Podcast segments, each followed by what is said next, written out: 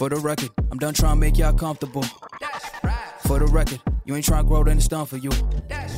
For the record, lab on me going all the way. For the record, ain't trying to link no time to waste. For the record, for the record, for the for the record, for the record, for the record, for the record.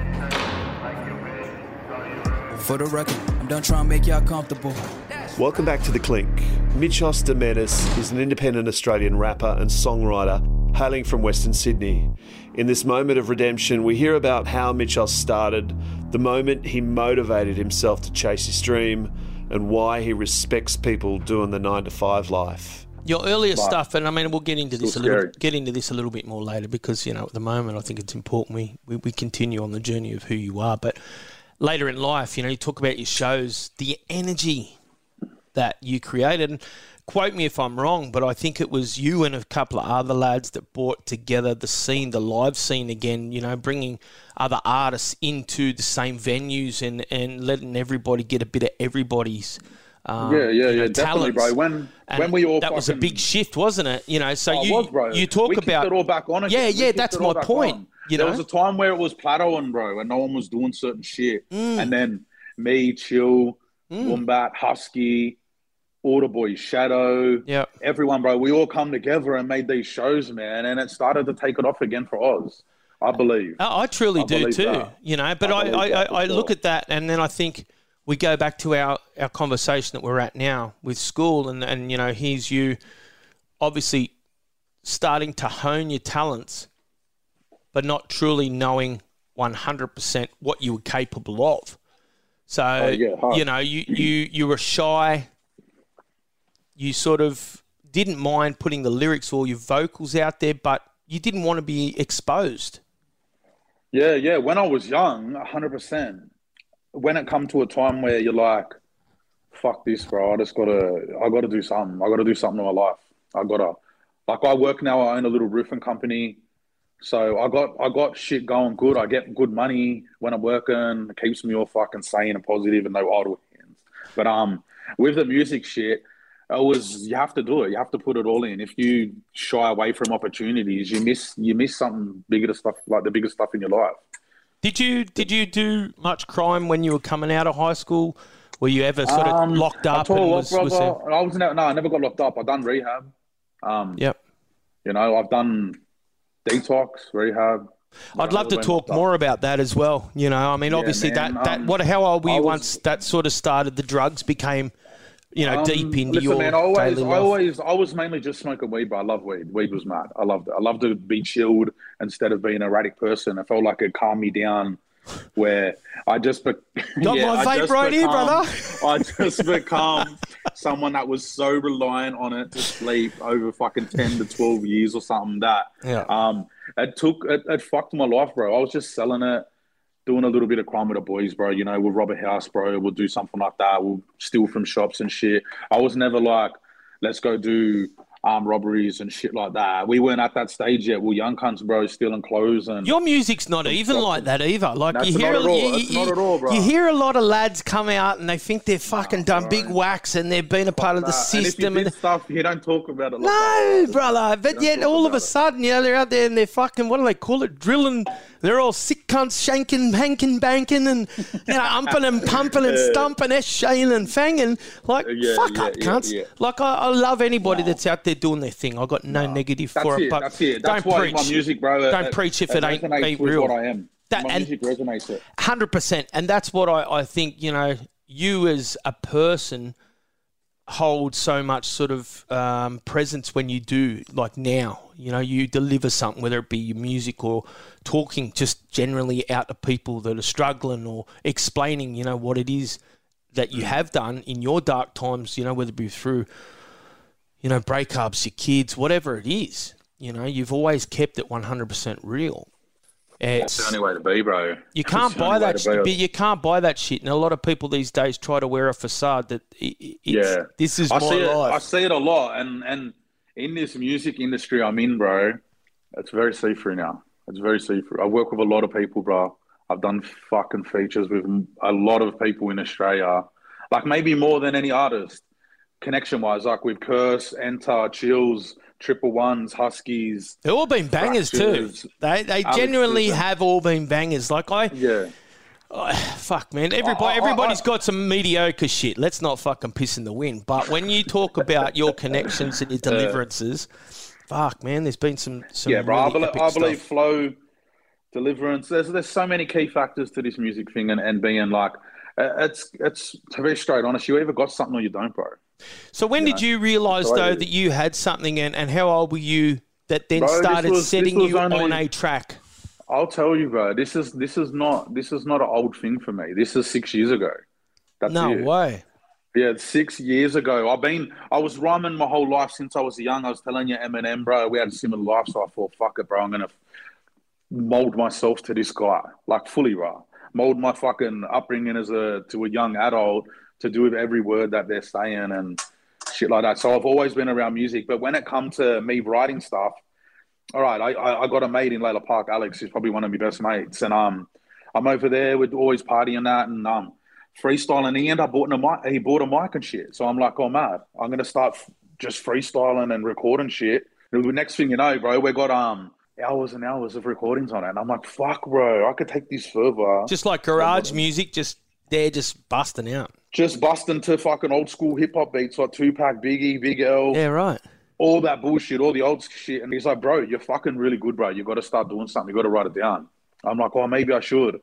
I started um writing shit. I made an album in like six months, bro. I ended up because I knew Forte from the area. We're from Blacktown, so I know Forte.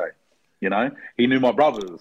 Yeah, right. Everyone loved everyone loved He, he- you know he's a special you one, that one, isn't he? I, I've never met Oh, him, yeah, but I, I know we know a lot of the same people. And I, I Uh, he, he he is one of a kind, bro. One Yeah. thing I've learned over the years, he's a good cunt. People have always been like, Fort bro gets on his lives and drunk and does this, but I tell you what, he's always said what he needed to say. I think he's pulled his head in That's now from those him. lives, hasn't he? He- sort he of has, he he has, chills he down has. a bit now. But oi, brother, I'll always love Forte, bro. He, he uh, I know a lot of people know. If you know me, bro, and you know my music, you know that I jumped on with that large to start with. Well, that's what I was So about to say. Yous were all yous were me on, punching his first bongs when he first brought him out, and I remember Yeah, he used to bruh, sit we were- there before Chill was doing it or anybody else. Before you had Chill these green, these fucking high green viz fucking bong things that look like the old, you know, the old um red fucking flares we used to turn around and make bongs up. that's Yeah, what I yeah, thought yeah, it yeah. was. Bruh. And you two used to sit there. Well, bro, there was lives and there was lives. You were the only ones doing this shit on lives, and he was like this gangster fucking Aussie rapper, and you were in there just Yeah, yeah, punching yeah. these fluoro green books. I seen that shit when it first kicked off. Yeah, bro. Um, was one of a kind, bro, and he was one of the first originators to do this hip hop shit. You know, Yeah, right. like you know, you've got people before him, all the Brad Struts, bro, and all the Mad Aussies and that. See, I go back to the era with with when it was all out your way, Def Wish Cast. You know, Oh yeah, yeah, yeah. that was our scene. You know, like you yeah, talk see, about that Aussie, was before. That was before me. I wasn't too into that because I wasn't listening to Aussie shit, bro. I'll be honest. I grew up on fucking Cypress Hill, Ice Cube, and NWA, bro. Like I wasn't listening to that, bro. I wasn't. I was just a young lad parties and it was gangster shit. No one in Dooney was listening to Aussie shit back then because it wasn't around much. It was Nters, curses, and blah blah blah. Did you get to the Hordern Pavilion to watch anything, or were you too young? Uh, nah, nah, I didn't. I didn't. I'm too young for that, fucking missed it, man. Every time there was a a, a, I wasn't really in the scene scene, so Oh. I missed out on a lot of stuff like that, bro. We had the biggest know? battles there, and it'd be us against the coppers. Like we had one of the biggest riots after a mass Run DMC Yeah, of course. concert. Of course you did. We did, bro. They had they had the whole of the Hordern surrounded with horses and everything. That was me, Tavern, Bosky, Roski, fucking, uh, you name it. And then Thorn was there. Everybody, everybody, Oh, right, yeah. everybody. And I'm talking the original searchers of Sydney, and Yeah, and yeah, we're just yeah. all lads ready to rip in, you know, and all Yeah, on the streets, just cut and sick and Yeah, man, that was we, we were there, and it wasn't the, the internal part of the. It wasn't. It was just us against the cops. You know, and it was like what a Yeah. mad concert. Run DMC, everyone's pumped. Like, yeah, yeah. Public yeah. Enemy was the same. So I done an album. I wrote it straight away, and then I just jumped on with Fort, bro. And he's like, "Listen, bro, if you want to." I'll be honest, actually. About six months before that, we're having a session, maybe with my brothers or something, having some millies. And he's like, Mitchell's just starting to rap now. You're freestyling shit. He goes, When you're serious, come back to me. I said, I'll hold you to that, lad. Six months later, I wrote a full album. Straight menace, no chasers. Uh, Yeah, uh, straight menace, no yeah. chasers. I Yeah, wrote that, and um, that was it. That was it. I gave it to him. He's like, "What are you doing, bro? You're right." He goes, "If you fucking want to pursue it, jump on that lodge with me and let's go." And that was it. That's game over, bro. Can I I'm ask like, you- I'm going to get better and better off every track. I want to ask you straight up about that album because that was one of your first, obviously, that I listened to, Yeah. and you know, for me, it's it's fucking it's solid. You know, how did it go? Like, because the platforms that you had to release it on, you know, Facebook was the thing six years ago. yeah, Now I feel like Insta's Insta's where it's at. That's where most of my followings are. Really? That's where most of the people are looking at stuff. Insta is just more.